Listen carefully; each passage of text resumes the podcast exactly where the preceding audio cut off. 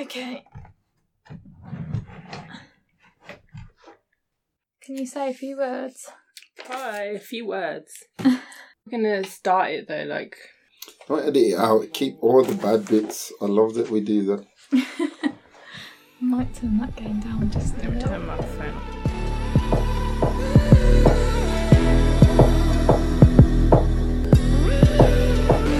I'm the guy that always smiles every now and then I'll frown. But recently, something in my What head are we talking about? What's going on? Did I know about this already? You did. It would come out of when you posted about the Egyptian mummies getting taken up. Can you believe it? Yeah, and obviously it ties in quite. Are you recording already? Yeah, yeah. Oh, Keep this. I It's thought it good. would tie in quite well because the exhibition that I've got on is all about like reconnecting with African spirituality and spiritual practices. Because we've had talks around stuff like that anyway, Yeah, yeah. and then we were just speaking about how um like being a witch is like this new um what's There's been like a, A trend. resurgence of interest in like spirituality and like and like Wicca is like Wicca and stuff is- like that. is in so many books and whatever. yeah.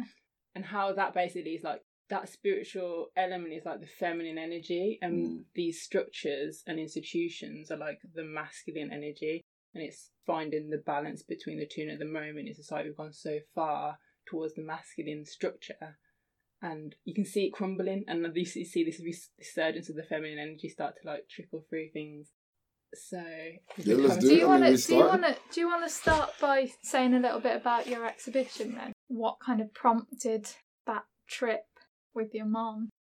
Okay. So, since I was like a child, my mum's always been into like learning about Black history. She studied with um, what's his name? I don't his name now. But there's like this well-known Black studies teacher who she studied under, and then she set up a charity working with Black families. And so, like, she's always been on this journey to understand her own roots and her her own heritage. And then we kind of got to the point where we were looking into spirituality and the spiritual side of black history and black culture. And then my mum saw that there was this group that were meeting to um, kind of facilitate the diaspora's reconnection with, with African culture and African spirituality. So we got involved with that and learned a lot through them. And then there was opportunities to go back to the villages that their family, like the, the teachers in this school, the village that their families come from. And so we spent time kind of visiting those places. And I was just taking photos along the way. It wasn't like, oh, I'm going to take photos to be part of an exhibition. Because at that point, because of the stuff we were learning, I was kind of distancing myself from the arts. I was like, I just want to be all about the spirituality. And I was like, I'm not really going to be this artist anymore. So it was more like documenting the process. But now things have changed and it's like I've reconnected with my artistic side again. And this is like me putting that out now. So why why is it important then to revisit the past and your roots in that way? Thinking about the context of Black Futures that we're approaching this from, what does that mean to you? How does that kind of inform where you are in the present, I suppose? I think like a lot of black people that are born in the West, like you go on this, you're forced to go on this journey where, like as a child, you realise that slavery happened, and all of a sudden there's this anger, like, and wanting to know why this happened and how this happened, and like having to look back at that time and know that your family or your heritage has gone through that. And you can get stuck at that point like if you're not given the information if you're if you're not in the right circles you're talking about history pre-slavery that's the point you're stuck at and you internalize that that must be where i've come from my family's that's the marker of our history but once you're educated or if you luckily i had a mother who was interested in this stuff so she kind of um, told me about all the stuff pre-slavery and the amazing civilizations that were in africa and all around the world before that point. and so there's like now a drive to understand that world and understand where we have originally come from and what got us to that point like why did we let not let that happen but why did did in history that happen and how can we prevent that happening again or how can we now use our history to lead the future and to direct our our own children like we now need to have like a vision for what we want to see our com- where we want to see our community, where we want to see our own family, so that we can start doing that work and we can start educating our children so that they have an understanding of where they're going and knowing really where they've come from. Is it also about kind of uh, erasure of useful knowledge as well? Because talking about that kind of spirituality that you mentioned earlier, I guess what gets lost and there's an element of kind of trying to rediscover what might be useful to us now that people have just kind of forgotten about or a dominant culture has erased. Would that be fair? I think so, but what I noticed when I was in Africa is that a lot of these things aren't even lost, they're just hidden or kept out of sight. And some of the conversations I had out there was like, we've seen what the West does when we've given them information, when we've given them knowledge. And so we don't want that to happen again. So there's a lot of information and knowledge which is kept in the bush, as they say, they're kept secret. And it's only like if you're in those circles that they'll tell you things or expose their culture. Like on the surface, it can look one way, but as soon as you get underneath it, it's a completely different thing. And, you know, over time, there have been people who have accessed that information and then they've been able to write books or you know, bring that information back out to the West. And I think now, because we've gone so far to that masculine energy of structures and institutions and a certain way of working and thinking, there's like a need for that reconnection again. And so, all that work that was done years ago, people are starting to find and bring out, and now with social media, you know, and it's quite nice to see. Like, yes, finally, you know, I'm not the only weirdo in the room. There was a really nice phrase that you picked out. You said when you first arrived there, people talked about people like you from the West as uh, the people with eyes who can't see. Was that right? Yeah. And you said you didn't understand it at the start, but after you'd been there a while, you did. So what does that mean to you now? um. So even now in this interview, there's certain things which I don't even know if I should talk about or should say. Um, it's like levels of perception. Like there's the physical world and the spiritual world, and it's like the physical world is just the manifestation of spirit, and so in the African tradition and cultures, they work a lot with the spiritual aspect of things, and then that work that they do then manifests in the physical. So basically, I experienced spiritual work being done onto me, which manifested in my physical body, which manifested in my physical reality. And if I hadn't been exposed to that culture, I would just think these things are just happening randomly. Like there's no connection between these things happening and what that person's doing over there. But um, you start to see that there's like in every civilization, every culture, there's people who don't have people's best interests at heart, and so they'll use whatever tools they have at the disposal to do bad things or good things. And so, like, there's certain people in the traditions who will use the spiritual aspect of things to hurt other people. And, like, when you're coming back to the West and you start to say, like, these people did juju on me, they did spells and they trapped my spirit. And then, like, people just look at you like, this guy's crazy. like, imagine going to CBT therapy to try and talk about that.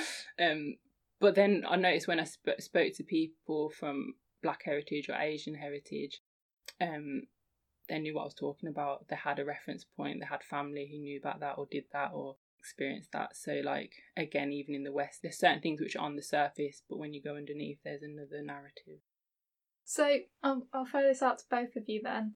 You saw this news story about this Egyptian mummy being kind of dug up and this tomb being raided, I suppose. Would that be the right word? Um, what? How did that make you feel? I guess. Why was it important to both of you to talk about that? Well, for me, it was like, are they seriously still doing this stuff again? Like, have we not learned?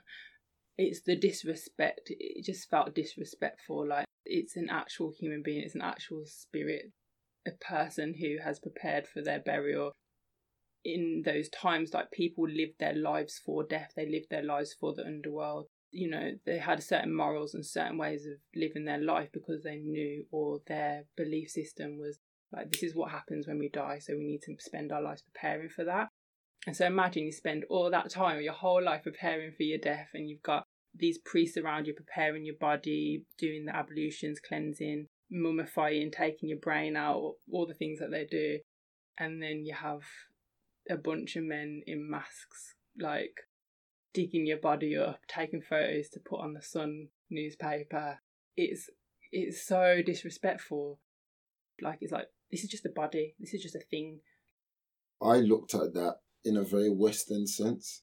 I think you have not just the experience on me, but you have uh, an understanding that I don't have. So I didn't even look at it from a perspective of being back home because all I don't, I just don't have the experiences you have, which I think is amazing that you have those. I am British. I've never been back home to the motherland. What I do know is you never disturb the dead. My grandma used to teach me that all the time. I mean, I've I've took fast on occasion and disturbed the dead, and it it don't go well.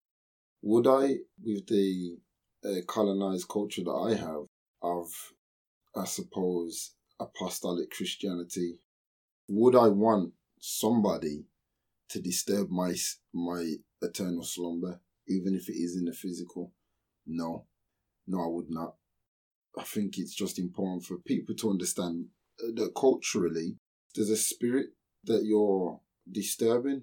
So it's not just this 2,500 year old bones. Like uh, Ayesha was just expressing, there is a whole ritual, a very important spiritual preparation that happens for somebody to cross over. And 2020 has been bad enough, as I said on my Instagram. And I do not understand what is wrong with the human world, why they would just so happily on culture my question would be Is there a better way of unearthing knowledge without doing that kind of damage? Because we have talked about, you know, it's important to be able to find out about this stuff, right? That there were these civilizations and you know, to get an understanding of that. So we've got those positive stories as well as the negative ones that everyone's more familiar with. So yeah, is there a is there a better way of going about they shouldn't have. that?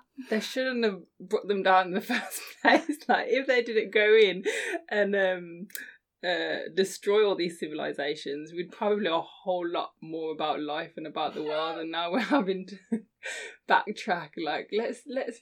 Oh yeah, that was actually a really good civilization. Let's go dig up their bodies and find out what they knew.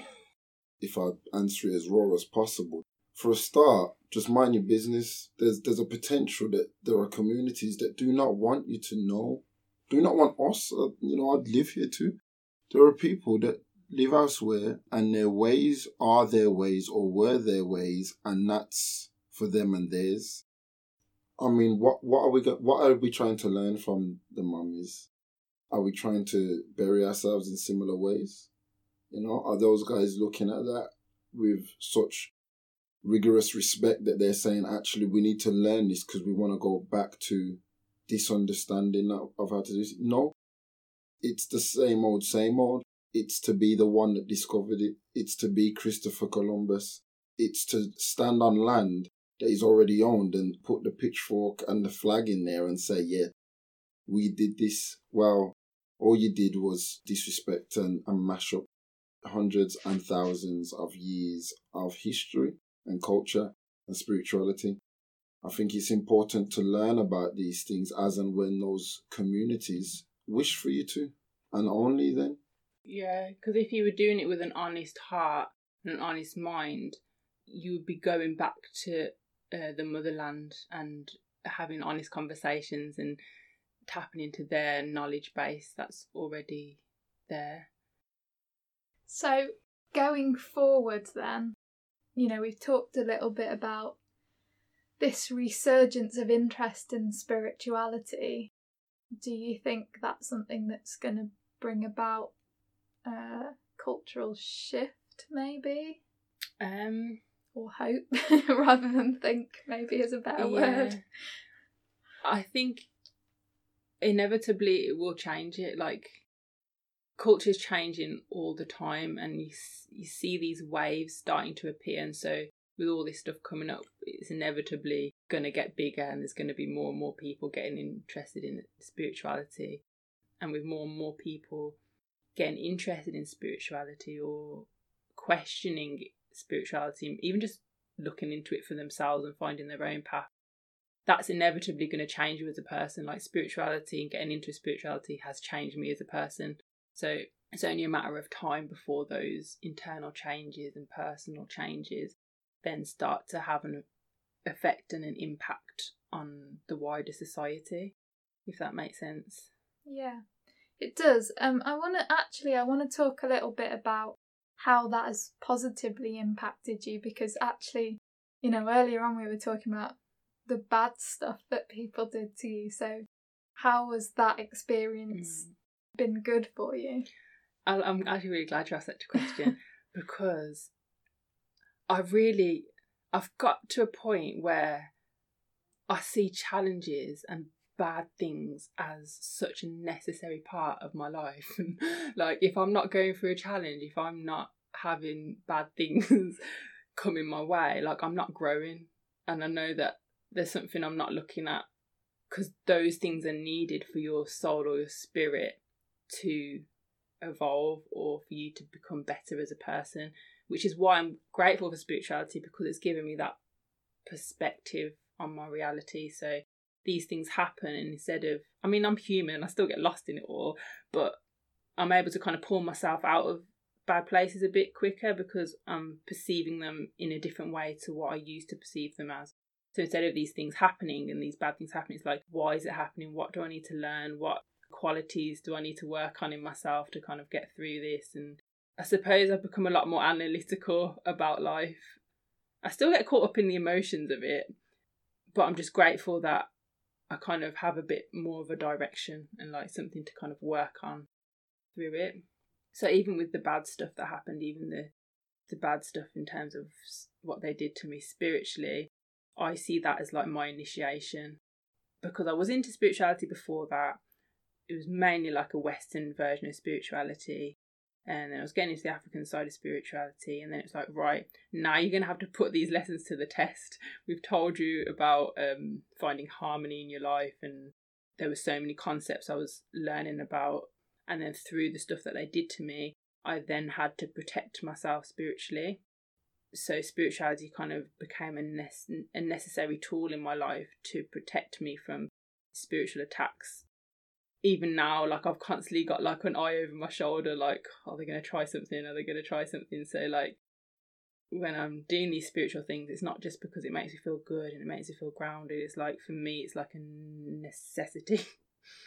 um, Does it make you feel good and grounded as well? Yeah, side effects, positive bonuses. it does actually, yeah.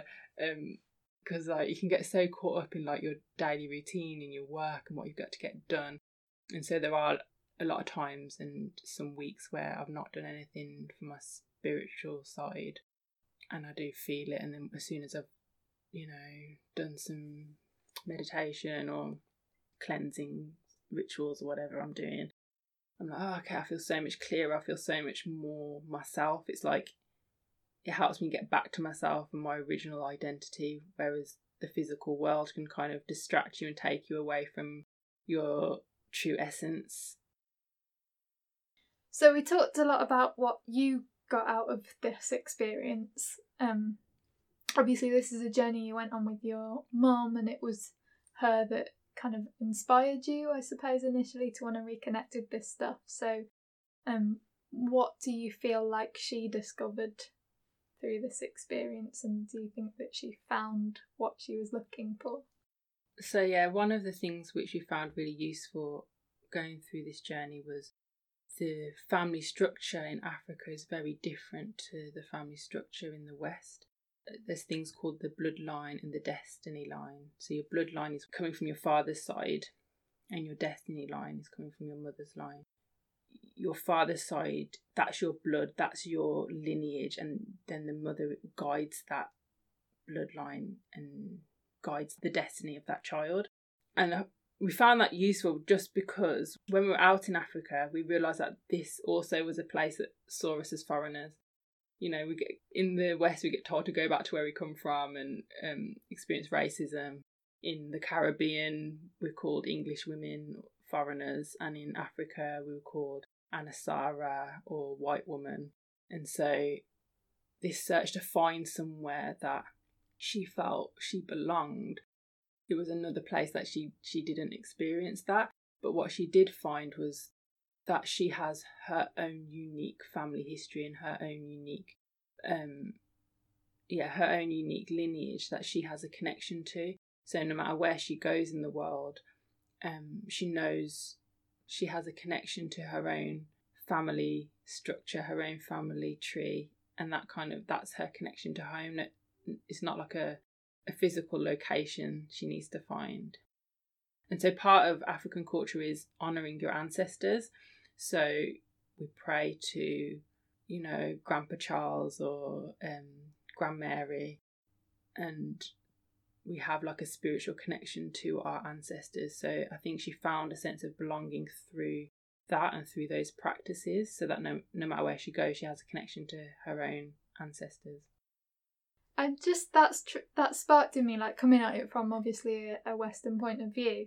There's so much interest as well at the moment in kind of tracing family histories and all these programs like the Who Do You Think You Are and that kind of stuff.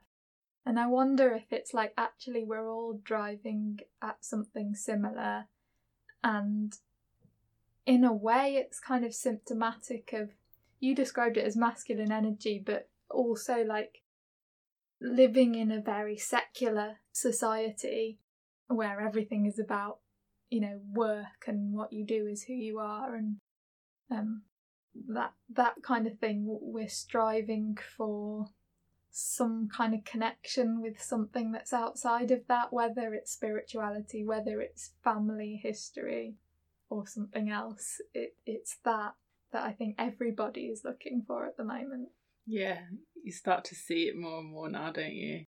You can see we're getting so far in in this cycle. Like we can't go any more towards where we're going. There needs to be some balance and harmony brought back. And that this is the thing that's going to connect us all. Once we start realizing or digging into our own family history or family tree and start to uncover those stories, and we had an ancestor that came from there or there, it's like we're all connected. We all, at some point, we're all going to come back to a similar point. Um, and so that could probably be the thing that kind of heals us all. Let's all just do our family tree and our family history, and then we'll stop racism. we'll stop like all this rubbish. Do you know? I I read this. Have a look because I I shared this tweet earlier. It was a brilliant thread um by this kind of activist academic who's uh, starting this thing about kind of combating racism through love.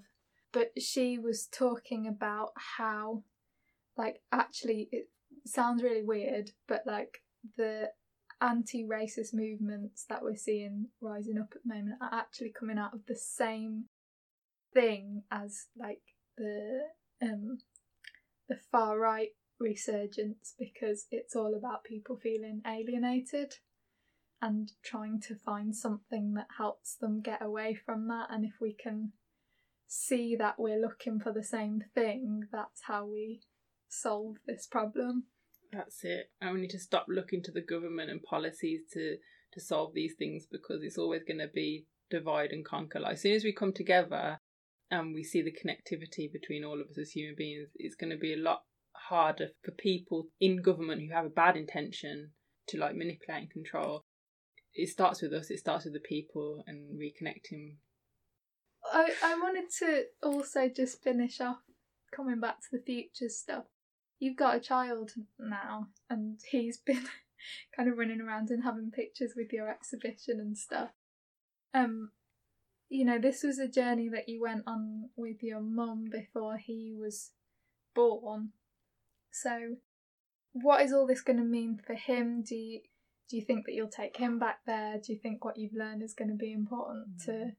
his future? I guess. What do you want the future to look like for him? That's it because I was quite torn when I was leaving Africa because I had my son, whether it was a I had made the right decision because ultimately I went out there to reconnect with my ancestral roots, and now I'm having a child and I'm bringing him back to the West, and I didn't want that connection to be lost for him. But just because of the situation I was in, I was forced to make that decision. Like I had to leave. There was no other option for me. So it's kind of made me a bit more kind of like I'm going with the flow a bit more in terms of what I want for him because there's always a bigger picture. Like, yes, I wanted to have a child out in Africa and stay out there and raise the child out in Africa, but this is the situation that's happened.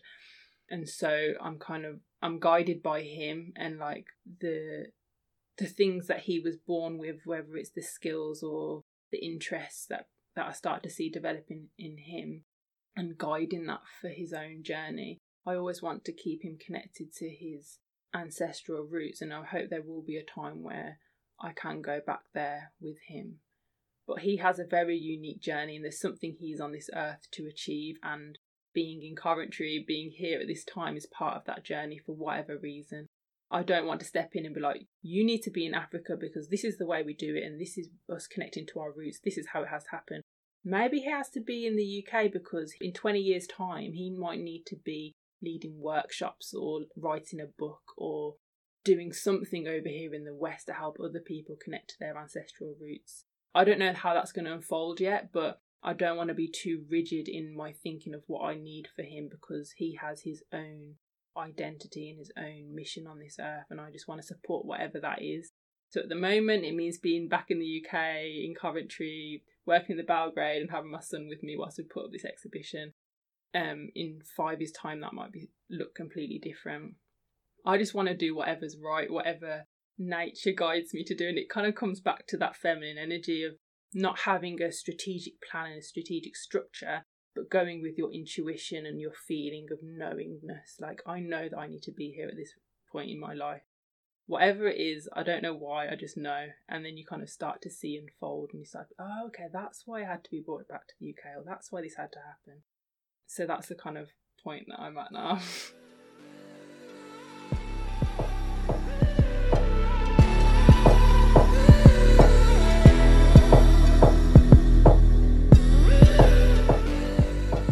You've been listening to a Belgrade Theatre podcast with Ayesha Jones, Corey Campbell, and Heather Kincaid. Ayesha's photo exhibition, Motherland, is now available to view online via the Belgrade Theatre website at www.belgrade.co.uk. Music from the track Deep was used with kind permission from Coventry based grime artist Static look out for a video of Static performing the full song at the Belgrade Theatre, coming to our website very soon. This podcast and the exhibition it describes form part of the Belgrade's Black Futures programme. And speaking of futures, here's a few closing words from Ayesha's son.